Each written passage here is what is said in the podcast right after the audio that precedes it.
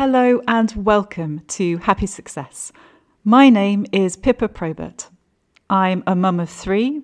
I've been a teacher for over 25 years now, and I'm the head teacher of Ditcham Parks Junior School in the very beautiful South Downs. As parents, all we really want for our children is to know that they're happy and that they feel contentment and fulfillment in their lives and that they feel success.